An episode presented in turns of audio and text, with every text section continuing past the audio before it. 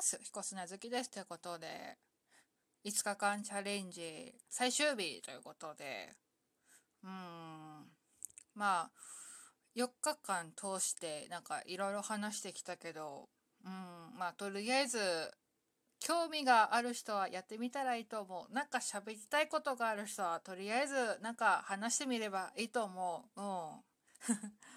うん、うん、なんか長時間ダラダラ喋ってるっていう、うん、しなくていいしね。別に3分だったり5分だったりまあ1分でもいいわけで、うん、思いの丈をぶちまけてもいいんじゃないかなって思ってます。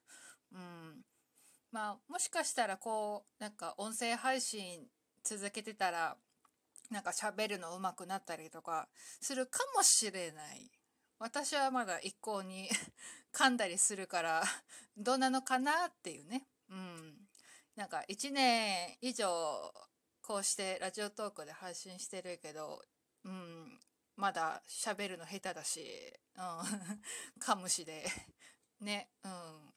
だけどとりあえず、うん、なんかラジオなんか聞いてとかだったりとかまあなんか知らないけどラジオパーソナリティに憧れたことあったんだとかそういうことを、うん、思った人がいればとりあえずラジオトークやってみればいいと思います。ね。スマホ1個で基本的にはできちゃうし。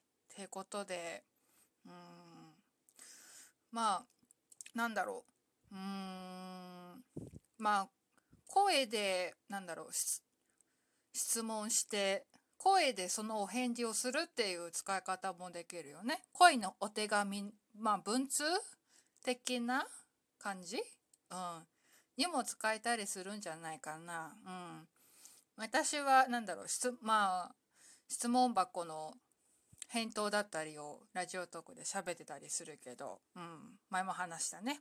うん。そういう使い方もできると思います。うん。